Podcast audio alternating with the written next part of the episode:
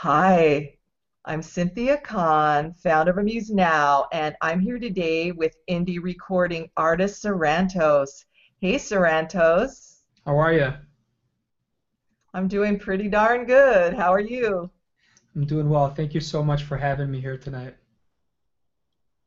My pleasure. And I want to congratulate you on the success of your strategy to release one song each month for the entire year of 2014. What a way to keep fans wanting more. I'm trying, yeah. I think it's a good strategy and it seems like it's paying off so far. Well, tell us about the results. You know, I started in January of this year and I wanted to do something a little different than the big bands and the big uh, artists that release a CD every two, three years. I really want to stay in touch each month, and what I've noticed is that every time a new song comes out, every time a new video comes out, that the fans just really, you know, flock to the social media. They share the song, they listen to it, and it seems like a good strategy because it's grown every single month. Well, I listened to all the songs that you've released so far, and I think back and forth, and I'd give anything or my favorites. For those who haven't heard them before, why don't you give us a little bit of backstory about it? Absolutely.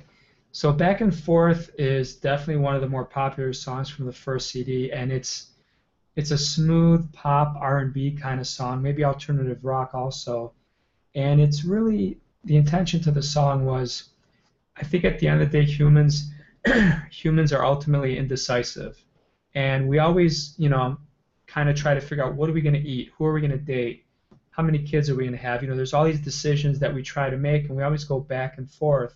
And uh, some people overthink things, some people don't, but decisions are definitely a big part of human nature, and that's ultimately what the song's about. In terms of I'd give anything, it's really a harsh rock song about a guy who's kind of heartbroken. You know, he really, really, truly, deeply wants to be with this woman who kind of has, you know, broken up with him, put him on the back burner, doesn't really want to have anything to do with him, and he just can't give up on her. And he truly remembers the good times they had, and he would give anything for his heart to be happy and to be with her again. Wow. also been releasing videos when you release the song. That's a lot of work. Do you produce your own videos? So the videos, I definitely work with uh, producers that help uh, with each video. So we'll storyboard together. We'll decide on the scenery, the actors, actresses, and I really want the story to be key. So I, you know, when you look at most music videos, they're kind of boring. It's just the artist you know, almost like he's singing in a mirror, walking around. And to me, I didn't want that. I wanted it to be a story where people would kind of try to watch it from beginning to end. So I think the story has been the key. The lyrics are the key in the music, and this is kind of the analogy for the video. So I did get some help with the videos, and you know, I've worked with some pretty cool guys. Well, they are wonderful. Your bio says you've been writing lyrics since you were a small child. What's your music background? My music background, to be honest, you know, other than my parents encouraging us to sing, play, dance from a little kid, I've absolutely no formal training. So I've kind of self-taught myself on the synthesizer keyboard. The lyrics were my first passion, and I've been practicing writing lyrics forever. And I really I think since fourth grade they kind of made sense. So I, I did try from as as early as I could, you know, read and write, but I think fourth grade is when they started making sense, and I just kept, you know, practicing. That's wonderful. Your music can be attributed to multiple genres, from rock to pop to country. Who are your major music influences? My personal influences, I definitely love 80s music. So 80s bands like Survivor, Journey, Michael Jackson, a bunch of influences there. But even the modern mainstream artists like Justin Timberlake, Katy Perry, Taylor Swift, Bruno Mars, I really, I love the modern pop, soft rock music also. And I really try to make a mixture you know, when you hear my song, I don't want people to be bored and say it's the same style of singing, it's the same style of music. I want them to notice a lot of variety because I think a lot of artists, you know, m- most bands, I think after a while, the fans are like, oh, you know, I can definitely pick out the band. It's the same type of song. It's the same, you know, and I don't want that. I definitely want to try some variety and try some different things. Excellent strategy. You keep them wanting more and you keep them surprised. I try, yeah. well, since Amuse Now is about artists helping artists, what advice do you have for other artists who are trying to make a name for themselves?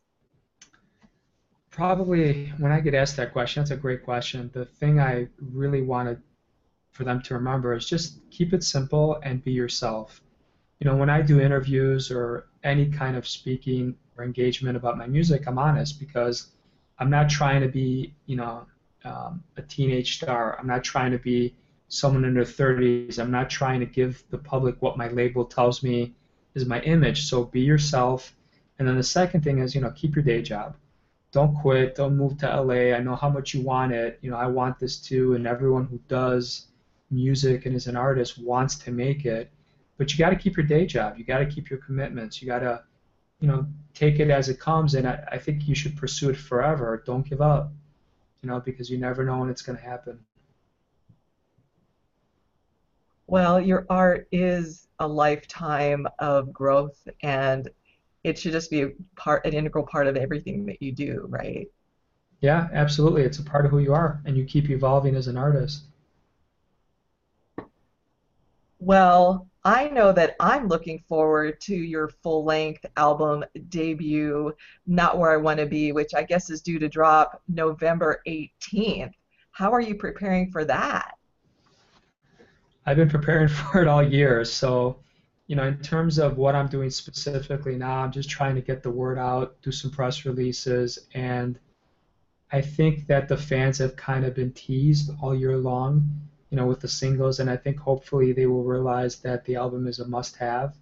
And I'm trying to do some cool things with the album in terms of lyric sheets, instrumentals. I'm trying to include the videos on there. You know, have a signed copy. So literally, like, if they buy, you know, the deluxe album, it'll have a cool vinyl in there. It'll have everything you can imagine from the books, the chapters I've been releasing, the lyric sheets, everything. So it really is going to be more than just here's the 11 songs. It's going to be a really well thought out project, I think. And for those who don't know you, where can we go to learn more about your debut album and Sarantos? So my main website is melogia.com, which is www.mlogia.com. And my name is Sarantos, S-A-R-A-N-T-O-S. You can Google me. You can see me on Facebook, Twitter, YouTube. I do all my own social media. So if you message me, if you email me, it's going to be me myself that responds, and I love responding and interacting with the fans. Well, I know that I had a fabulous time getting to know you today. Likewise, thank you so much. And I wish you all the best with your album debut. I know it's going to be a terrific success. Thank you and I wish you all good things. Have a wonderful evening. You too. Have a great one. Hi, I'm Cynthia Kahn, founder of Amuse Now. This featured artist presentation has been brought to you by Amuse Now Entertainment, a website that enables artists to profit from their creativity. To learn more about Amuse Now, visit us at www.amusenow.com or email me at ccon at amusenow.com.